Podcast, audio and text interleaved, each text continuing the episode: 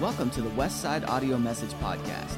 We hope you enjoy today's message, and if you're looking for more ways to connect with Westside Assembly of God, feel free to check us out at www.westsideag.org. You'll find all the information about our service times, upcoming events, and opportunities for you to plug in and get connected with Westside Assembly of God.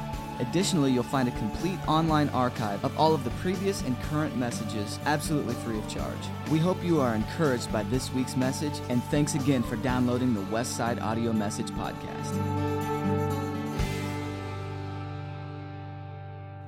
On that day, and it's referring to, of course, the day that Stephen was stoned to death, a great persecution broke out against the church in Jerusalem. And all except the apostles were scattered throughout Judea and Samaria.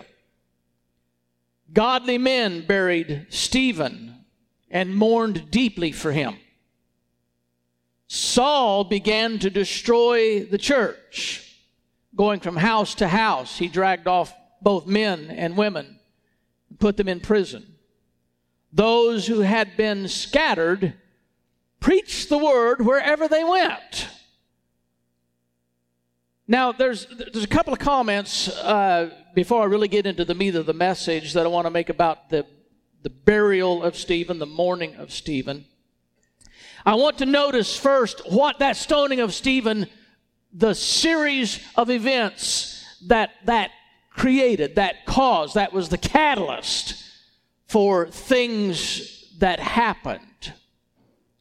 But I also want to alert you to the biggest point of my message today, which it'll take me a while to get to it. I'll end up on this note. But this is what I'm working my way towards as I make these other comments and commentary about the stoning, about the burial. The title of my sermon is A Biblical Theology of Suffering. Now, I know when I'm going to talk about suffering, I'm going to include everybody in this building today. We all suffer sometimes. We need a biblical theology of suffering. And I'm going to break one of the primary rules of preaching this morning.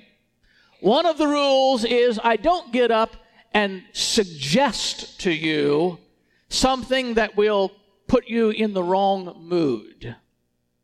I don't prophesy, you're going to hate this. Because some people are very cooperative. All right, then we will.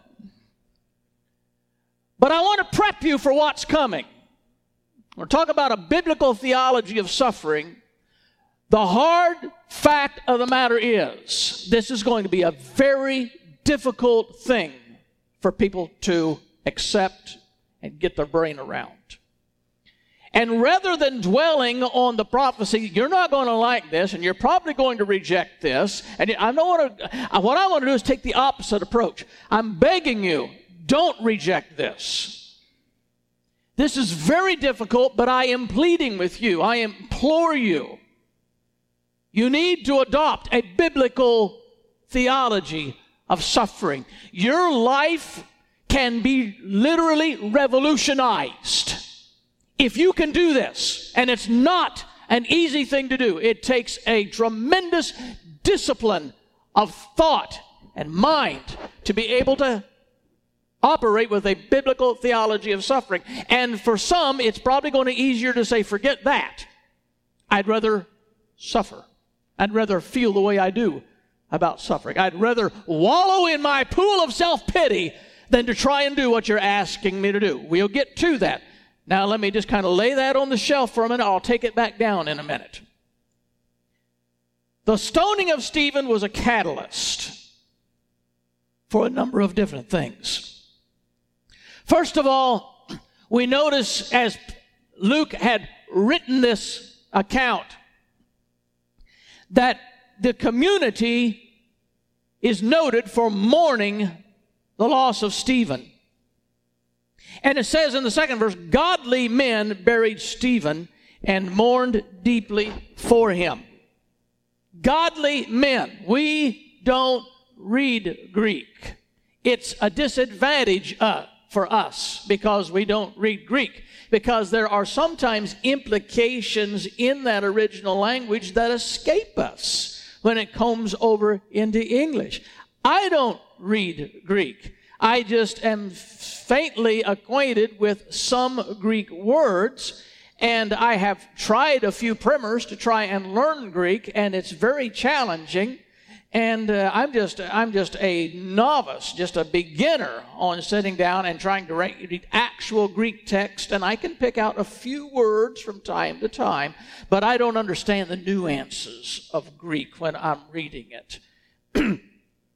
So, we're at a disadvantage. We've got a translation that does its best to convey the basic meaning of the Greek. Godly men. Luke used that word most of the time. The Bible used that word. The Greek used that word, godly men, most of the time, referring to Jews. This would be a rare exception if he used that word to refer to the Christian community. But that doesn't mean he could not have or did not use that word. We're just saying that if we're going to try and the harmonizing of Scripture, which is kind of a guideline for how we interpret words, we would be heavily influenced to think that what Luke said is some of the Jewish community deeply mourned the death of Stephen. It doesn't make any difference, really, if it was the Jewish community or the Christian community. Luke conveys this very faithfully, and that is, somebody mourned. And if it's the Jewish community, what happened in essence is these Jewish leaders who broke out into this rage, this insane rage, and launched their attack against Stephen. There were bystanders who saw that, and they said, something's not good about this. This is not right. And it could have been that their attempt to execute Stephen backfired on them. It could have been that was an influence, an incentive for some of the Jewish people to finally say, I've had enough of this. I understand our law, but this was a good man. This was an innocent man. He didn't do anything wrong. And at that point, it could have persuaded them more into Christianity rather than discouraged Christianity. The only reason I bring this point up is sometimes the devil's plans backfire on him.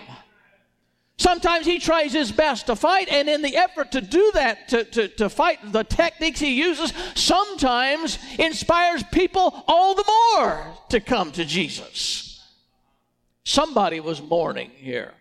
And it was rightfully so.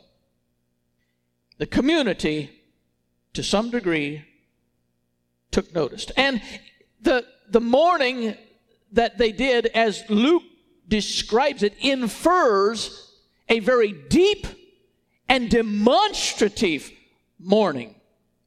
This was a part of the Jewish culture.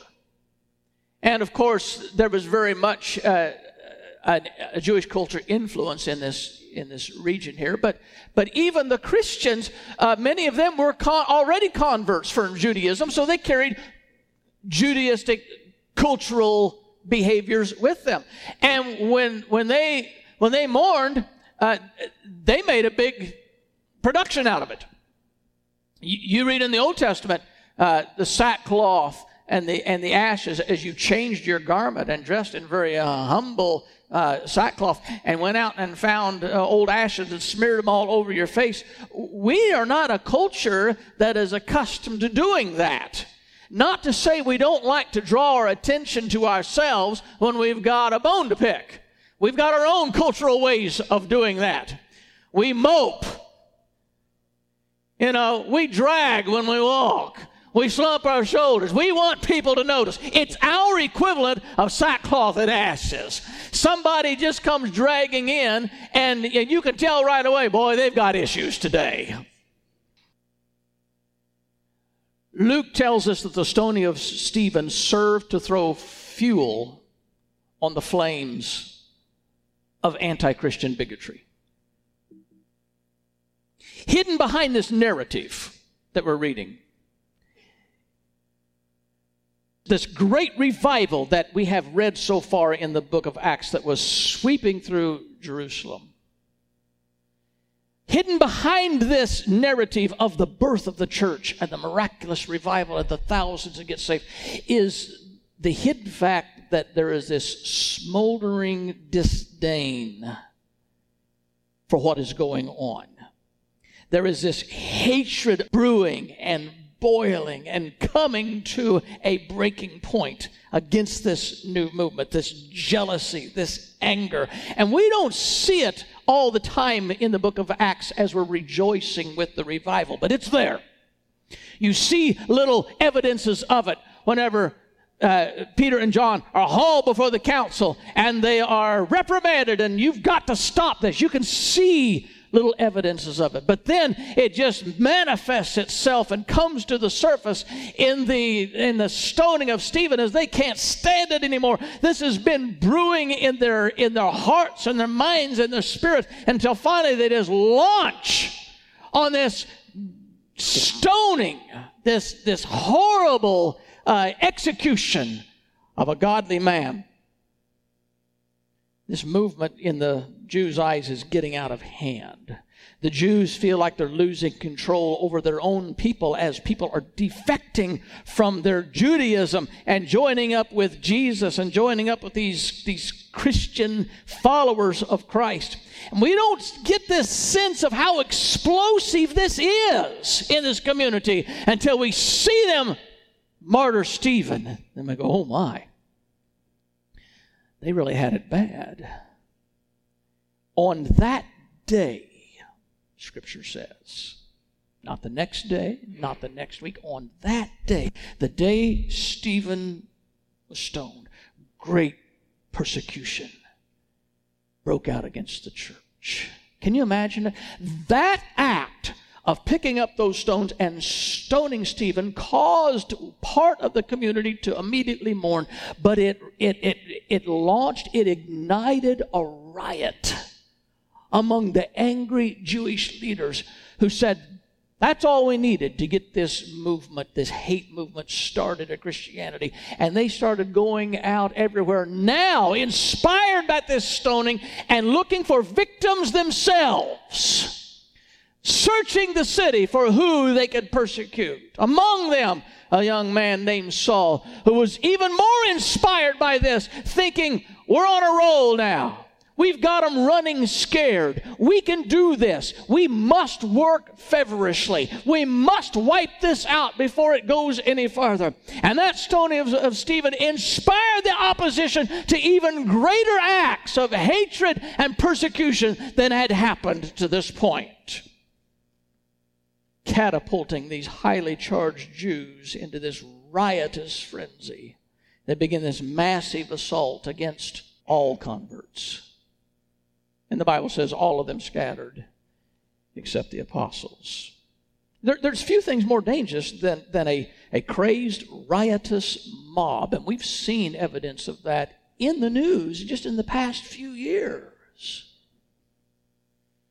Word quickly spread among the Christian converts about the stoning of Stephen because they weren't all there. But word spread. And that a rabid mob was now sweeping the city looking for more victims. And Christian converts were immediately confronted with the task of having to make a decision. What do we do? Are we going to stay? Are we going to leave? They didn't have time to really pack up sufficiently and go. They just left. They had to abandon houses. They had to leave possessions behind. They had to move quickly. Persecution was coming. And they fled into Judea. And they fled into Samaria. As quickly as they could put together whatever they had to put together, they left the city. Persecution's coming. And because of this, the next thing that we say happened because of the stoning of Stephen is literally Christian missions was born. It was inaugurated at that point. And you see how all of these things come together to fulfill God's plan for Christianity and ministry anyway. This is an excellent example, if you want to kind of bookmark this in your brain, of God leveraging adversity to advance his cause. And just the same way that we think of Joseph being sold into bondage and ultimately working out to where he was the key man in place to rescue his own family when the famine came. You see how adversity worked out to the advancement of God's purpose? So here's a New Testament example of how God leverages adversity to advance his cause. Stephen is stoned. Christians are scattered. And what's the first thing they do when they're scattered? They preach. Now, how many of you think that all those people who scattered out of Jerusalem, when they got saved, said, I think I would like to be a preacher? That was the last thing on their mind when they came to a saving knowledge of Jesus. They just heard the good news.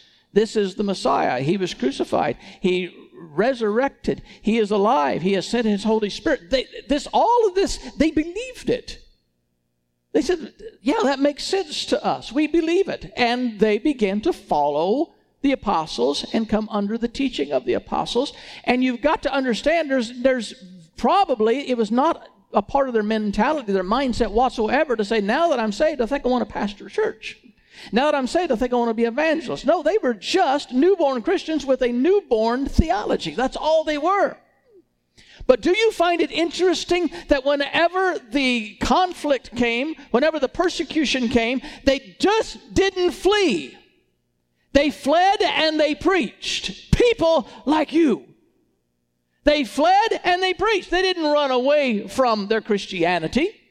They didn't just run away from their persecutors. Wherever they went, they started to tell people the thing that was most important in their life, and that was their conversion to Jesus Christ. And I have to look at us today and say, I wonder if we are telling people the most important thing in our life. Is your conversion to Christ the most important thing in your life? And are you telling people about that? These people were so inspired to share that. But are we? How many days, how many weeks, how many months do you go without telling somebody the most important thing in your life? The day that you gave your heart and life to Jesus Christ. Ann and I were watching a movie last night. Some of you know Russ Taff. He's been a popular Christian singer for many, many, many years. First came to popularity with the Imperials, and then he had a solo career. He's been on many Bill Gaither tapes, videos. And there is a movie about him. Him and his wife, they made this movie, I Still Believe. It's available on DVD. It's available on Amazon Prime if you have that. I recommend you watch it. It's the story of a man that had gone through a horrible time of conflict in his life and was able to come through that and be restored by God. And I don't want to put any spoilers out there. I just want to say it's a good movie. You need to watch it. But at the pinnacle of his fame, his success, this young man, just phenomenal talent, was nominated for Grammys and won a Grammy. And there at the Grammys, you know, Grammys is not just Christian music. That's a category of the Grammys. So you got all these people here. He's talking about there's the Pointer Sisters back there, and there's James Brown over there, and here I am. And they call up Russ Taff, and he goes up, and he walks up to the podium to accept his Grammy award, and he says, he basically says, I want to just say that I'm so thankful 2,000 years ago that Jesus gave his life that I could be saved. And some of these people at the Grammys that had a church background began to rejoice and praise God and support him. And he come back and he sat down in the seat behind James Brown, and James Brown turned around and said, I like what you said. There is an opportunity. Somebody, a Christian artist, who gets up and gives glory to God and shares the gospel message in 30 seconds. 2,000 years ago, he died for me, and I'm so grateful for it. And planted a seed. It was important. That was important in his life. And, you know, do you take advantage of those opportunities in your life to share with somebody else the most important thing in your life? That shouldn't be sitting on the shelf of our life if it's important to you. How many of you, the most important thing in your life is that 2,000 years ago Jesus died so you could be saved? Is that the most important thing in your life? Then we should train ourselves to be ready to share that with people who need the same kind of salvation that you have, who need the joy, the happiness, the eternal security that you feel in knowing that God has provided it for you for eternity. They need that. There's a lost and hurting world out there. And really the secret of the success of the church doesn't lie in trying to get hope and pray that somebody walks into a building on Sunday and hears our preacher and walks down and kneels at an altar and gets saved. The secret of the church and the success and faithfulness of the church is that you are so excited about what God has done to you that you go out there into the darkness and you tell people what he's done for you and you lead them to a saving knowledge of Jesus Christ. That's the effectiveness of the church. George Herbert Walker Bush ran for President, Office of the United States, on a campaign slogan of envisioning 1,000 points of light. That kind of resonated with people. Instead of just having one big governmental answer, it's all these little resources out there where people are meeting the needs. And that's how that was translated when we began to meet the needs of others. Well, you know, Jesus understood the concept of 1,000 points of light a long time before George Herbert Walker Bush ever came along. You are the light of the world. No man lights a candle and puts it under a bushel, but on a candlestick. It gives light unto all that are in the house. That men may see let your light so shine that men may see your good works and glorify your Father which is in heaven. Is your light shining? Are people seeing something in you that is glorifying God? So I see this incident in Acts where they're scattered, but the first thing they do is, I got to tell you what's going on in my life. I got to tell you about Jesus. I got to tell you the good news. Now, the second noteworthy thing about this particular part, those who had been scattered, preached the word everywhere they went, is this. They were more missionaries and evangelists than they were just simply refugees.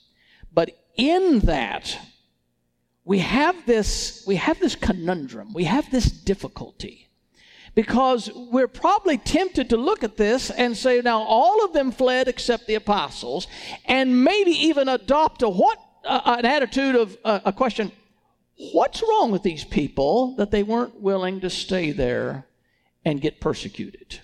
You know, there's a negative take on this we have to be aware of.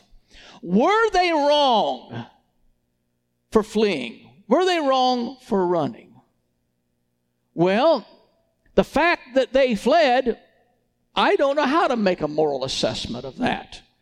I know one thing, there were 12 men there. Of course, they had a replacement, but there were at least 11 men there and a replacement, but they had been trained how not to run. They had been personally trained and hardened by Jesus through 3 years of intense training of what it was going to take to follow him. These other people hadn't been trained in anything. They didn't know how not to run. They were baby Christians, so maybe not the same was expected of them. Maybe God gave them a pass. Maybe had they been more mature, they may not have been inspired to run, but they may have said, well, let's just stay here. But in God's perfect plan, he used the youthfulness and the immaturity, the childlike people that were saved, who were going to be scattered because they didn't have the strength of faith to stay, to take the gospel and put it into Judea and into Samaria, which was a part of the whole commission, the commission that was given, the Great Commission given anyway, to take the gospel into other parts of the world. And God used those circumstances, all of those things lining up just perfectly, where maybe the weaker in the faith are the ones that were scattered, but they also took the seed with them and they planted it. It's all good. God works it all out for his benefit. And all they needed to do this was a little shove. That's what they got. Sometimes the things that are moving us, that we think, I don't know, this works into my plans. I wasn't planning to commit myself to Christianity and then have to move my family out of here just to survive. But sometimes those little shoves are just what God is going to use to bring you to the place where he wants you to be, to do what he wants you to be doing. You'll notice that in your life. Some of you have been living for God a long time. You might have already seen that, where you ended up in places where you didn't expect to end up, and you went places you weren't really wanting to go, but it was exactly the right place to be and the right thing to do, because God has a wonderful way of making sense out of nonsense. God will often use your circumstances, no matter how weird they may seem, to put you in the position he wants you to be in. You might move out of fear or concern, but it might be the thing that brings you to the place where God wants you to be. You might think you're surrendering, or it's a concession to hell, but God has a way of using that to bring you to the place where he wants you to be. Sometimes it's just reckless to stay and fight unnecessary battles just because you want to be stubborn or you want to be carelessly committed to a cause. And the only way to know the difference between these two things is just to have an ear tuned to the Holy Spirit to know the difference between shamelessly retreating or just strategically regrouping by following the leading of the Spirit. You know, Paul had to make decisions sometimes about whether it was the wise thing to stay there and try and minister against the adversaries, or whether it was a wise thing to pack up and go somewhere else. It wasn't always the best thing, even for Paul, to say, well, they're not going to run me out. I came here to proclaim the gospel, and they're going to have to kill me before I leave. But that wasn't God's plan. Sometimes they had to sneak him out. And that wasn't retreating, that wasn't running, that was just allowing the Holy Spirit to do something else in his life other than what he had planned. There's no indication whatsoever that God shamed those who fled Jerusalem. It looks like they did the only sane and right thing they knew how to do. And God worked with that. It says the apostles stood firm. Everybody scattered except the apostles. They never flinched.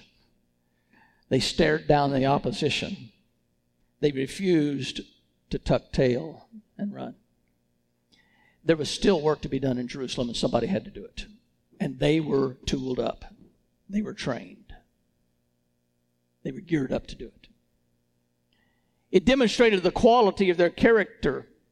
It demonstrated the effectiveness of the training they got to do just that. And Jesus trained them and told them, be prepared for some persecution. Don't be surprised what they do to me if they do it to you too. He prepared them. And here they had an opportunity to show what it means. What are you going to do in the face of persecution? These men stood firm. And that's what more mature people who have been prepared for such things ought to be ready to do. The best records we have, much of it is just tradition, but the best records we have indicate that probably 11 of the 12 apostles died a martyr's death. We believe that John, exiled to Patmos, died of old age, but he was died in prison. The rest of them were executed. They were martyred for their faith. Can you get your brain around that? Jesus handpicks 12 men that he knows are going to die for him. One of them flaked out. One of them lived out his life in prison. The rest of them, they met a violent end to their death. Now, where does that make sense, that the people you pick out to be the foundation stones for the church you're going to build, how does that work out that they all get killed off? Doesn't that kind of stop the project? Doesn't that kind of abort the church? No. It was the blood of the apostles that continued to feed and nourish the advancement of the church. So when he called them and he told them, take up your cross and follow me, he was telling them, come and die with me. I don't know how many people you're going to get to sign up for that if they know that's what that means. Now I come to the part that I told you I wanted to get to, the theology of suffering. And I told you at the beginning of this series in Acts, the one underlying theme you will see as we go through the book of Acts, chapter after chapter after chapter, with very few exceptions, one or two exceptions, every chapter is filled with the conflict, the pressure, the persecution that comes against the Christians, the suffering that they endure because of that. That is a major theme of Acts, and the advancement of the work in spite of that. Acts is full of that. So here we see an evidence of that, as I warned you this would happen. The theme of Acts very much is persecution against the church, and the church surviving and advancing regardless. Now, when we think about Acts, and I have fellow Christian ministers that do this as well. When we think about the book of Acts, we always think, I just wish we had an Acts type of church. Because when we think of Acts, we think of all this fun stuff that happens. An Acts type of church where the Holy Spirit falls on the day of Pentecost. An Acts type of church where Paul lays on Eutychus and raises him back to life. An Acts type of church where demons are cast out of people. An Acts type of church where revival breaks out in Jerusalem and breaks out in Samaria. An Acts type of church. We want an Acts type of church.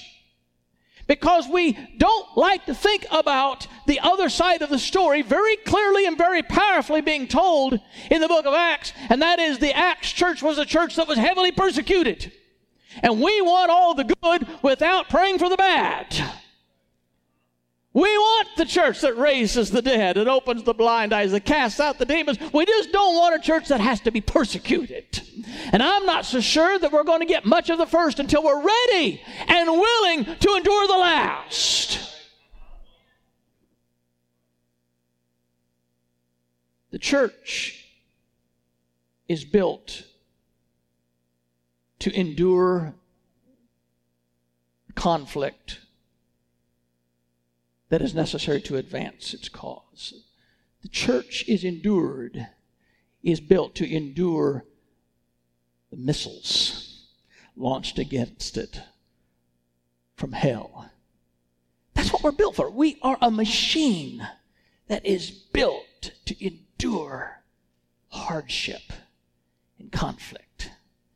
The old ships that they used to build back in the Civil War days, you know, they had wooden boats. Wooden boats weren't very good when you started getting into explosive devices, cannonballs. They build the old iron sides. Take the wooden ships and they put the iron on it. This one is built for war. This one is built to resist the attack. The old ship of Zion is the ship of Zion. It's built for war. It's built to resist the attacks. It's built to be out there in the middle of the conflict. That's what is going to happen with the church. These people running around. I'm looking for a church that doesn't have any conflict. You're looking for a Carnival cruise is what you're looking for. The ship of Zion is designed to be in battle. We're not offering any Carnival cruises here. People have a very poor theology of suffering. They have a very unscriptural theology of suffering. Most people, understandably, tend to view suffering as a very undesirable thing that we must try to avoid by all means, at all times. On every level, we do that. You ought to see our medicine cabinet. I don't know what all those bottles of stuff are for. You know what it all adds up to? Just as many ways of alleviating suffering as we can afford. We got bottles there for suffering leg cramps. We got bottles there for back cramps. We got bottles there for headaches. We got bottles there. You don't have to suffer. Just buy your relief and your solution. Well, that's where it all starts because we don't like to suffer, right? All I have to do as a pastor and get up and just tip my hand to the congregation. I'm suffering a little bit. And I don't know how many people are going to meet me before they hit that door and tell me, this is what you need to do to relieve your suffering. It works. If I did all the things that people tell me to do to relieve my suffering, I could make a television series, a reality show out of it. So how does this work about let's elevate the suffering up to the level of suffering as Christians? We carry that same mentality. We shouldn't have to suffer. If we do, we need to change churches. We need to get a divorce. If we're suffering, we need to resign our posts. We need to change jobs. We don't like to suffer. We make adjustments in our life so we don't do that because we hate it and it's wrong and it's from hell and it's nasty. That's no good. We need to change our theology about suffering. First of all, let me suggest to you, suffering for the cause of Christ or in the course of serving Christ is, number one, a very normal thing. And so if you are sitting there and saying, why me, knock it off. If it's because you are serving God, it's because you're serving God. And don't you pretend we shouldn't have to do this. Of course you will. Probably not to the extent that your forebears have done. Not to the extent that the martyrs have done. Not to the extent Stephen did. But to some extent, and to an extent that many of your Christian brothers and sisters on the other side of the globe are enduring right now. It's normal. Get used to it. The early church knew absolutely nothing about the prosperity gospel. They didn't know anything about health, wealth. This is your best life yet. They didn't know anything about that. I'll tell you, some of these books that are being sold today and some of these sermons that are being preached today would not have gone over very well due to that book of Acts crowd. That was foreign concept to them when they had merely believed Jesus and suddenly the persecutors were coming after them and their family. You got this name it and claim it preacher over there. All you've got to do is just name it and claim it in the name of Jesus. You're not going to suffer. Dear God, you're not going to suffer. Claim it in the name of Jesus. What are you going to do? The persecutors are going to run?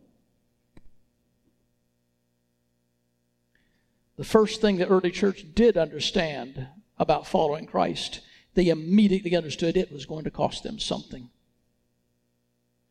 The modern day church is pounded with another gospel that says following God will reward you handsomely and your life has never been better if you follow Him. And there's no biblical message there whatsoever. We suffer and we struggle as individuals. We suffer and we struggle collectively as a church. because the church storms the gates of hell, and hell doesn't like it, and hell attacks. Second century Christian apologist Tertullian had an opportunity to speak before the rulers of the Roman Empire, and he warned them. He said, "Kill us, torture us, condemn us, grind us to dust. The more you mow us down, the more we will grow, because the seed is the blood of Christians." Number two, concerning suffering, God is revealed in the times of our suffering in dimensions that we will otherwise never experience. Notice for the moment. Notice that pinnacle moment when Stephen is filled with the Holy Spirit. When was it? It was right there when this thing had heated to its hottest temperature. And he had brought them to a boiling point, and they were ready to murder him. And the Bible says, and he was filled with the Holy Spirit.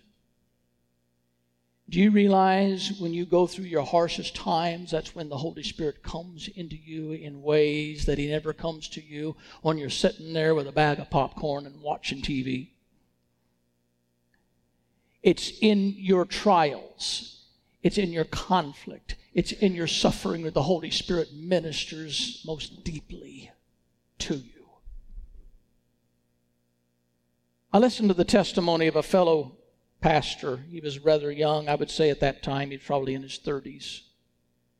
At a district council meeting years ago, that he got a strange illness, and he endured this for months. He grew weaker and weaker until finally he was literally in the hospital at the very brink of death. They did not know if he was going to pull through. He did miraculously pull through. Very gradually, very slowly, he began to regain his strength. It took months to recover. Stood on the district council floor and gave his testimony of what he went through and his near-death experience. And then he said this, and I'll not forget this as long as I don't lose my mind. He said, "I came to know God in a way I had never known him before." Can you imagine a minister of the gospel? We preach him, we teach him, we try to take get command of his word. We pray, we walk with him, we praise him, we worship him, and we come to that point and said, "Man, I didn't even know him until I suffered. And he came and ministered to me and revealed to me dimensions of himself I never knew existed." And we think we know God because you've attended church how many years?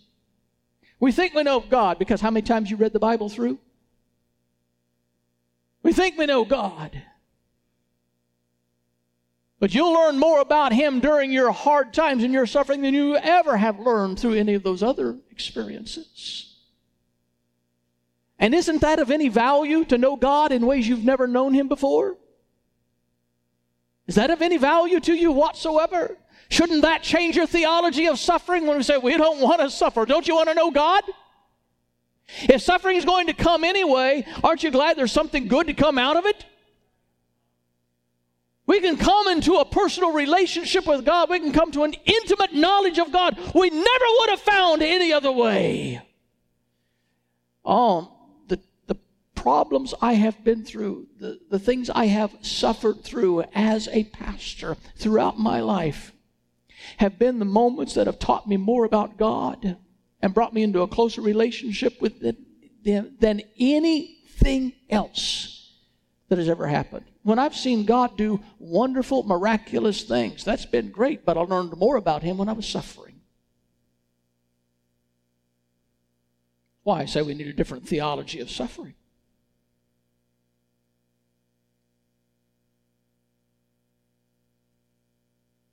Paul said, Philippians 3:10, "I want to know Christ. I want to know the power of his resurrection. I want to participate in his sufferings. And I want to become like him in his death. And I don't hear a lot of people praying that. Lord, bless us. Lord, keep us safe. Lord, bring us joy and happiness and keep peace in our family and peace in our church. And that's not that those things are bad, but we just never, ever pray. Lord, I want to suffer like Jesus. I want to die like Jesus. And what level of Christianity do you have to get to even be able to pray a prayer like that? But it's a willingness. It's not that Paul was really relishing how great that's going to be when he gets to partake of his sufferings. But he understood that he was willing to do that because something great comes out of that, that nothing else can do the same thing for you except that. Now, rather than dread suffering, this is kind of how I'm summarizing this. We are biblically most definitely told to anticipate it, not dread it. So if you're going to have a biblical theology of suffering, stop dreading the suffering. Accept it. It's going to happen. Anticipate it. Prepare for it. And whenever you do begin to suffer, look for what God is going to do in your life that'll be priceless for you to possess. That's how you have a good theology of suffering. Rather than allowing those times of personal suffering in your past. How many of you suffered in your past? May I see your hands? Now I'm not going to ask you to raise your hand on the next question. How many of you are continued to suffering today because of that suffering in your past? There are some of you that could probably raise your hand and say, I'm still suffering. I suffered then, I'm suffering now, I'm going to die suffering. That is so unbiblical. Instead of still suffering for what has happened in your past, you are to see the priceless enrichment you can gain from it. You should gain from it. Rather than allowing those times of personal suffering to continue to bring this unbearable pain, these dreadful memories, you keep reliving it. You keep having these reminders that happen in your life. You keep having these memorials. You keep having these annual celebrations of your pain. And you've got to stop it. You've got to stop it. You've got to stop it. You're supposed to understand what that God it can do for you and through your suffering is to make you a better person than you ever would have been otherwise. It's time when the anniversary comes of your pain for you to say, thank God for turning me into who I am today. And quit letting the devil beat you up over it. If you've let God do his work in your life, you're better than you used to be. Rejoice in that. I'm not glad I had to suffer. I'm just glad I got through it. I'm glad I know how to survive. I'm glad God sustained me. I'm glad I know firsthand God was there for me. I don't want to do it again, but if I must, I know by experience He will carry me and He will be glorified. You know why this is a very relevant topic today? Because we're living in this unique age. We've got a young generation here that have been taught that they shouldn't have to suffer.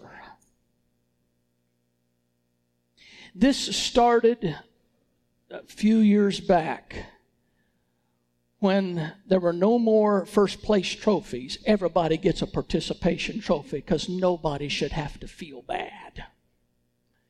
And we have coddled a generation that grows up that doesn't understand how to survive suffering, how to endure defeat, how to overcome adversity.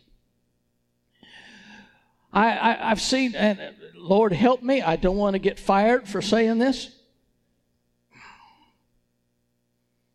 but I'm too old to care. I've seen in my pastoral experience, I have seen people that have come bringing birthday gift presents for the birthday recipient, but they also brought presents for the siblings because they didn't want to feel them to feel bad and left out, because we've adopted this mentality that nobody should have to suffer. And it has permeated our culture. We just don't want anybody to feel bad. I'll tell you, I had a staff pastor working for me one time that every time they went to a birthday party, they made sure that their son that went with them got to open a present and pretend like it was his birthday too. That's enough to fire a staff person, isn't it? What is wrong with this mentality? You're trying to guard and protect everybody. And the reason I'm telling you this is not to be a nosy busybody and not to lose my job. It's because I'm trying to demonstrate to you how much this has permeated the way we think as a culture these days. We shouldn't have to suffer. You know, the hardest thing that I ever did as a parent is to force my children to go walk through things that I could have ran interference for them. The hardest thing, I remember one of my kids, and I'm not going to tell you which one, that they were having trouble in school, and they really wanted me to go over there and fix that teacher. And as far as I'm concerned, the teacher was being totally unfair. Parents always think that. But in this case, it was true. And I said, you fix it. You go talk to him about it. You confront him. You're my dad. You're supposed to be there for me. I'm trying to build you into a man. I can't fix all your problems. I'm trying to teach you how to fix your problems. Because if I don't do that, you're going to grow up to be a wimp. And it's hard for me. Every fiber in my being wanted to go over there and throttle that teacher. And especially when my son laid the guilt trip on me, what I ought to do as a dad. What I ought to do as a dad is teach you how to stand on your own 2 feet. That's hard to do. It's a different theology of suffering. Suffering builds us. It hardens us. It improves us. It grows us up. That's why it's a relevant topic that I'm speaking today. We coined the term snowflakes for a young generation that can't handle controversy. They can't handle the hardships of life. Colleges have to provide safe spaces with crayons for them to go color because they have been offended because somebody else has a different opinion than they do. Special counselors to help mitigate their suffering when somebody else criticizes them. And this is what our colleges are doing because they don't want people to suffer. But if you have a good biblical theology of suffering, you're not going to be crippled by the false expectations and false hope that this world believes in. What we need is what the saints of the early church had. This deep-seated conviction that you might as well just count it a joy and a privilege to suffer for God. And quit complaining. And quit thinking this is not fair. And quit thinking why me and nobody else. Because everybody else hadn't told you their problems. That's why it looks like it's you and nobody else. And just realize that a good biblical theology of suffering is, I need to count it all joy when I suffer for God. And He can do something in me that He must think desperately needs to be done. Would you bow your heads?